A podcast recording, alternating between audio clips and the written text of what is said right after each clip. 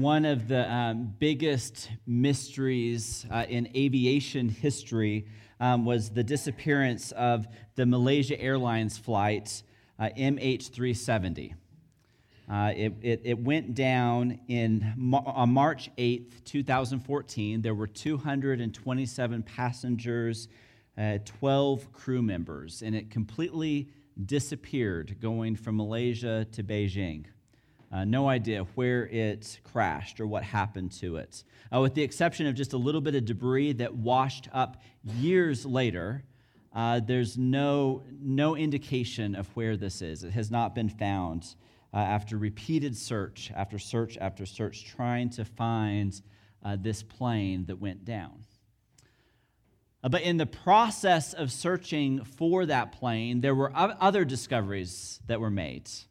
Uh, they found some ships that had sunk 140 years earlier uh, as they were searching and, and using, um, as they were searching through and using sonar to be able to find this. And so they find these ships uh, down at the bottom of the ocean, but they didn't find them right away.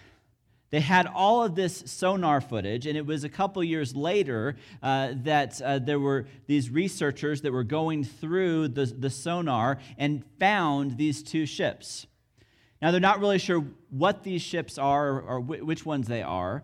Uh, it was uh, not, there were not really great records. They've narrowed it down to a couple different possibilities. But it, it, reminds us that in the process of looking for something, sometimes other things are found, right? Have you gone on a search through your house to find that one missing item and you never found that item, but you found something else that you had been missing, that thing that was lost and now is found? There are these moments of incidental discovery where, in the process of, of going about looking for something, some other thing is found. Things can be found while looking for something else. And sometimes those discoveries can significantly impact our lives and change our lives for the positive. One of these examples is the story of Joseph. I love the story of Joseph. And, and you've got this, this young brother, right, who is favored by his father and all of his other brothers are jealous that Joseph is the favored one. And of course, this creates tension, this creates conflict. And so the brothers do what any good older brother would do they sell him into slavery and get rid of him, get rid of that younger brother. And they're done. They, they, they tell their, their father that Joseph is dead, and then they continue on their way. Well, in the meantime, Joseph goes through this series of events to the point where he is second in command in Egypt. He is Pharaoh's right hand man through this series of unfortunate events. And when famine hits the land, Jacob sends his sons to Egypt where they know that there is food to go get food so their family can survive. And so they get to Egypt and, and they go before the ruler to ask for food. This ruler is Joseph, of course, but they don't recognize Joseph. And so they continue through this exchange, this kind of bizarre uh, trickery and, and, and passing back and forth with Joseph and his brothers, and they still don't recognize him. And we get to the point in Genesis 45 where Joseph finally breaks down and reveals to them who he is. And so we're going to be looking at Genesis chapter 45 starting in verse 3, if you want to start turning there. Joseph keeps his identity a secret up to this point. He wants to make sure that his father is still alive. He wants to make sure that his brother Benjamin is taken care of and is alive, and, and, and tries to find a way to get Benjamin there. And he finally gets to this point where he is ready to let his brothers know who he is. Genesis 45, verse 3. Joseph said to his brothers, I am Joseph. Is my father still living? All right, so, so you're the brothers, and you're before this very powerful person who's, who's providing for your needs, and he identifies himself as your long lost brother. And so there is this moment of shock. They're unable to answer him because they were terrified at his presence. Rightfully so. Then Joseph said to his brothers, Come close to me. When they had done so, he said, I am your brother Joseph, the one you sold into Egypt. And now do not be distressed, and do not be angry with yourselves for selling me here, because it was to save lives that God sent that God sent me ahead of you. For 2 years now there has been a famine in the land, and for the next 5 years there will be no plowing or reaping. But God sent me ahead of you to preserve for you a remnant on earth and to save your lives by a great deliverance. So then it is not you who sent me here, but God. He made me father to Pharaoh, lord of his entire household and ruler of all Egypt. Now hurry back to my father and say to him, This is what your son Joseph says. God has made me Lord of all Egypt. Come down to me, don't delay. You shall live in the region of Goshen and, and be near me, you, your children, your grandchildren, your flocks and herds, and all you have. I will provide for you there, because five years of famine are still to come. Otherwise, you and your households and all who belong to you will become destitute. He continues to say, You see for yourselves, and so can my brother Benjamin, that it is really I who am speaking to you. Tell my father all about and tell about tell my father about all the honor accorded me in Egypt and about everything you have seen and bring my father down here quickly. Then he threw his arms around his brother Benjamin and wept.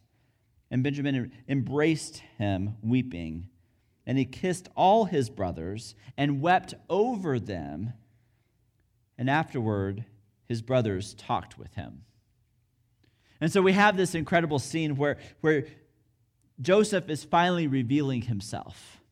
And instead of pointing the fingers, instead of accusing, instead of punishing or, or being vindictive toward his brothers, there's this moment of forgiveness. And this moment of forgiveness can happen because Joseph is seeing God's work at play here.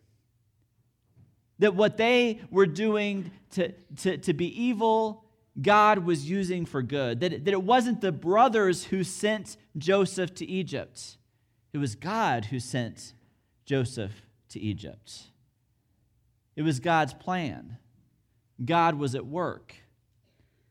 And so the brothers are in this moment of discovery here where they, they go seeking one thing, they go seeking food and find something very different. They find their brother that they really thought was in prison or dead at that point.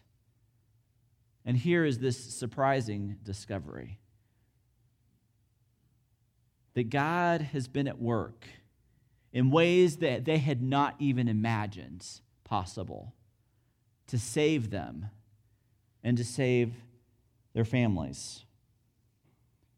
The brothers had been seeking food in a time of famine, and instead they, they discover a God who has been watching out for them, a God who has been making plans for them in ways that they had not even seen.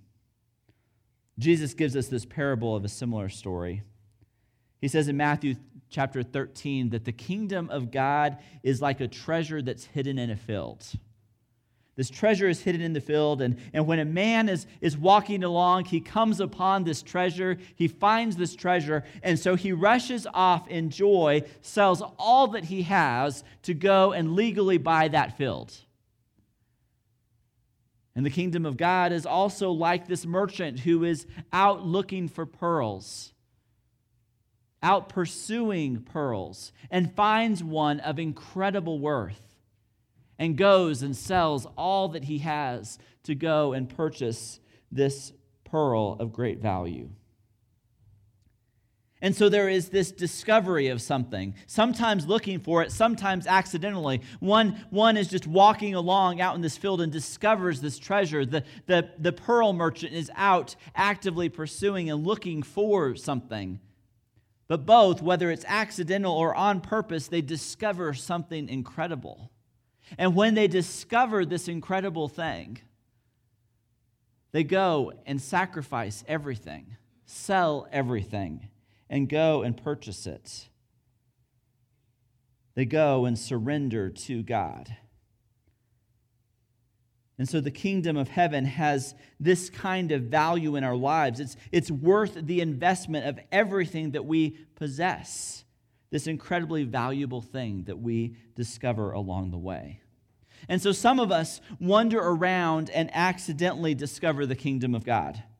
Others of us are actively looking and pursuing. We're looking for meaning and purpose in our lives. We're, we're, we're looking for something of value. And in that search, we, we are presented with the gospel and realize that it is worth surrendering all that we have to become a part of the kingdom of God. That we may be looking for something else, but discover something greater in the kingdom of God. And so, while accidentally discovering God is definitely a part of our faith journey, it, it, can happen, God often operates in the world with more of a, a seeking discovery process. Where we are seeking, we're looking, even if we're not sure that we're looking after God, there is something in us that is seeking God, looking to connect with God. I think for some, and, and for me, one of the challenges that I've had in my faith journey is, is I have waited for these moments of encounter with God. That I want this big thing to happen, something to pop up and say, Yes, there is God. This is what God wants you to do. This is the writing on the wall for what He wants for your life. We wait for those moments and we wait for those moments. I accidentally want to, to stumble upon this, this incredible encounter with God. But more often than not, our faith journey is this seeking of God persistently and diligently, day after day after day, and seeing God in these little moments, being still and hearing God in the whisper. And that while we're waiting for some big event to happen, some, some great supernatural encounter with God, we miss all that God has placed for us along the way. And so we are still and listen, listening for God. In Jeremiah, in Jeremiah, God says, You will seek me and find me that we, we seek God, and you will find me when you seek with all of your heart. I will be found by you, declares the Lord. We seek God, and he will be found. But he won't always be found the way we thought he would be found. That as we're seeking, as we are walking through life, listening for God, looking for God, we will discover God in ways that we never anticipated. That in those moments of a whisper, you will hear and experience and encounter God in ways that you never anticipated. But if we seek, we will find. God says, I will be found by you. It's a promise given to us. Think about playing hide and go seek with a toddler, right? So Hope is at the age now, she's two, and she is getting into hide and go seek with Annabeth. And neither one of them are very good at hide and go seek. And so the two of them playing together is especially bad because anything that a toddler, everything that they want is to be found. And so they never stay hidden very long. They hide, and before you can go look, they're jumping out and saying, Here I am. Because they want to be found, they don't want to be hidden. And God is that way for us. That He doesn't want to be hidden, He wants to be found. And so when we seek, when we look, when we listen, God is saying, Here I am. I want to be found. Find me. God wants to be found. And so when we're on our way doing things that we that are expected of us, doing things that that are normal every day for us, there are these moments where these incidental discoveries happen.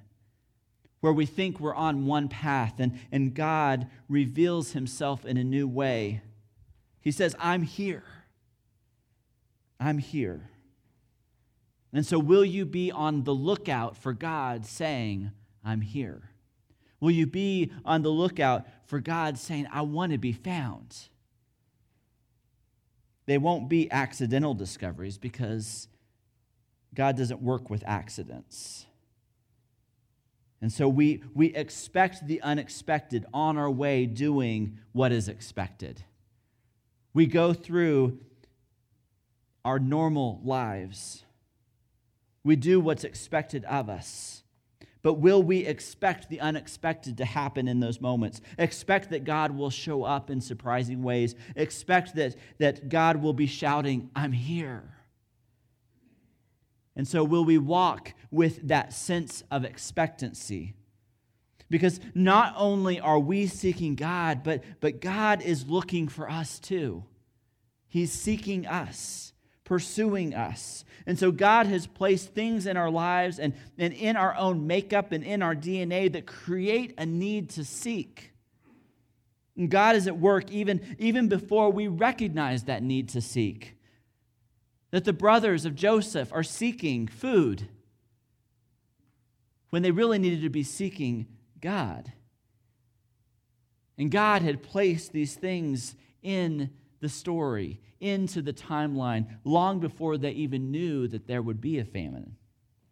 And so, for us, a seed is planted in us that, that helps us know that, that, that the life we know is not the whole story. That the, just the things that we're seeing on the journey that we're on, there's more to it than just that. That the seed sets us on a search for something far beyond what we can see.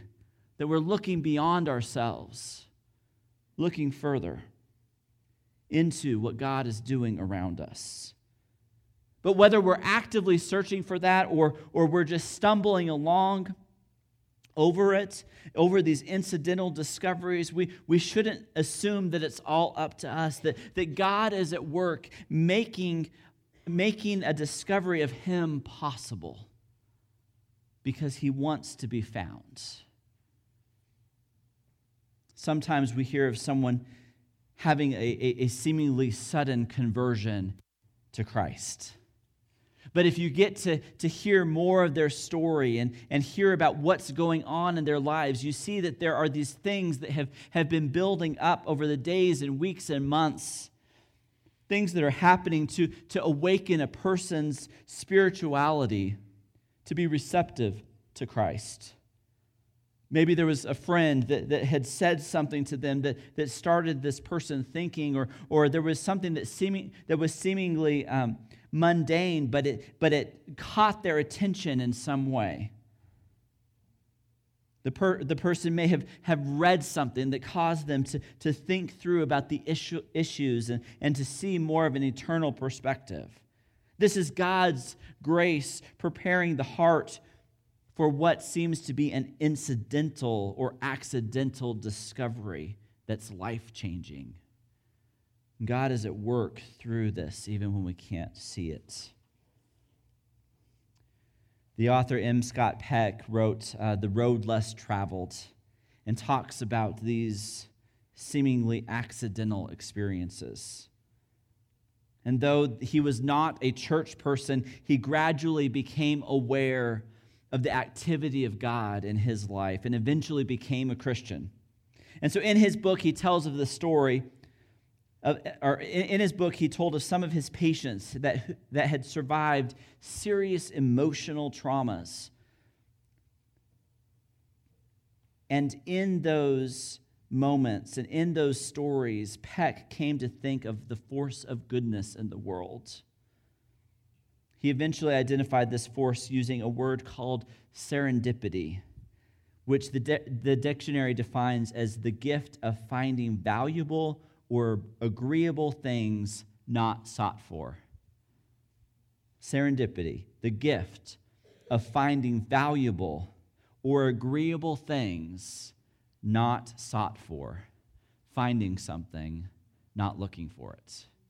And then he realized that grace actually has a very similar definition the gift of finding something valuable that was not sought for. And so he would use these words interchangeably serendipity and grace.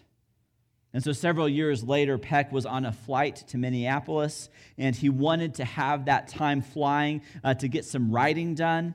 And so, you know, he would do everything to non verbally say, I'm not interested in conversation, right? How many of you have done that on a plane? Like, how, how many ways can I say I don't want to have a conversation? You know, with earbuds and computer or tablet or book or whatever, newspaper. And so a man came and took the seat next to him, and, and Peck stayed buried in his work. And the man sat beside him with an open novel. And so they flew side by side to get to Buffalo for a layover, no speaking between the two of them. And, and then they, they had the layover and, and reboarded onto the next leg of the flight and ended up sitting next to each other again. And for another 45 minutes, there's this lack of conversation as noses are stuck in books. And after 45 minutes of this, the, the man next to him says, I, I hate to bother you, but you, would, you don't happen by chance to know the meaning of the word serendipity, do you? And so this catches Peck's attention and answers that as far as he knew, he was the only person who had written a substantial portion of a book on the subject of serendipity. That perhaps serendipity uh, at that precise moment, it, or, and that it was perhaps serendipity that at that precise moment, the man stumbled upon this word and asked for a definition of serendipity because here he was sitting next to an authority on the subject. And so, of course, this leads to further conversation back and forth as Peck explained the book and his understanding of serendipity and his integration of psychology and religion. And the man said, Well, I don't know about religion anymore. He says, I don't know about religion, and, and went on to tell Peck what he was think, that, that he was thinking about leaving the church that he was done with religion. And in response, Peck told him that, that questioning sometimes helps individuals move from the hand me down religion of childhood to a mature personal one. The questions are not a bad thing. And so when the two landed in Minneapolis, the man said, I don't have the foggiest idea what just happened, but maybe I don't need to leave the church. And so, what the man learned from Peck in that flight was this incidental finding. The power of God made it an important one, that this moment was important to him. This looking at a word, reading a word, asking in this conversation. And so we look back at the story of Joseph and we see this moment of serendipity. This moment where the brothers get to a place looking for food. And the encounter is something completely different than what they anticipated, different than what they had planned for. They got so much more than what they came looking for. They came looking for a handout and instead received the grace of God that would sustain them into generations to come. And so, is there something in us that we are looking for, something that we are pursuing, something that we, we cannot quite find? Are there, are there paths that we're on that seem like they are mundane? They seem like they're not substantial. They seem like we're going down this, this road that is just worthless. But in those moments, can we discover? And encounter God in ways that we haven't before? Will we be in tune to God's work around us? Will we discover Him even in these moments that seem so dark, so mundane, so frantic, so disorienting, so discouraging. In the moments that we travel through, God is saying, Here I am. I'm ready to be found. Let's be standing together. I want to read this, this prayer over us this, this morning as we enter into our prayer time. We, we are all, as, as a church, we are entering into very unknown territory. As individuals, we're all on these different paths.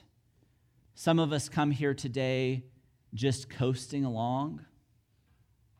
Some of us come here in, in moments of victory, having experienced breakthrough. Some of us are, are coming here on, on journeys that are discouraging or disorienting or frantic. We're coming at all different places. So, so whether it's as an individual or as a church that we, we go into uncertain times, we, we go down these roads and God will reveal himself. I absolutely believe it. That he will reveal himself and make himself known in ways that we cannot even imagine today. If we will seek him first. And so I read this prayer over us this morning, and then we'll open up into to a time of prayer. We'll have shepherds down front. You can pray together as families, as life groups, as friends, or you can come forward for prayer. It says, Loving God, like Joseph, we don't always understand why things happen the way they do, why our plans and dreams fail and we find ourselves facing challenge after challenge and disappointments after disappointments. Yet, like Joseph, we also believe that you are at work in our lives and that you have a larger plan and purpose for each one of us. God, give us faith to trust in you no matter what challenges we face. God, give us courage to place our dreams and our ambitions in your hands and then follow where you lead without hesitation, confident that your loving presence goes with us. Amen.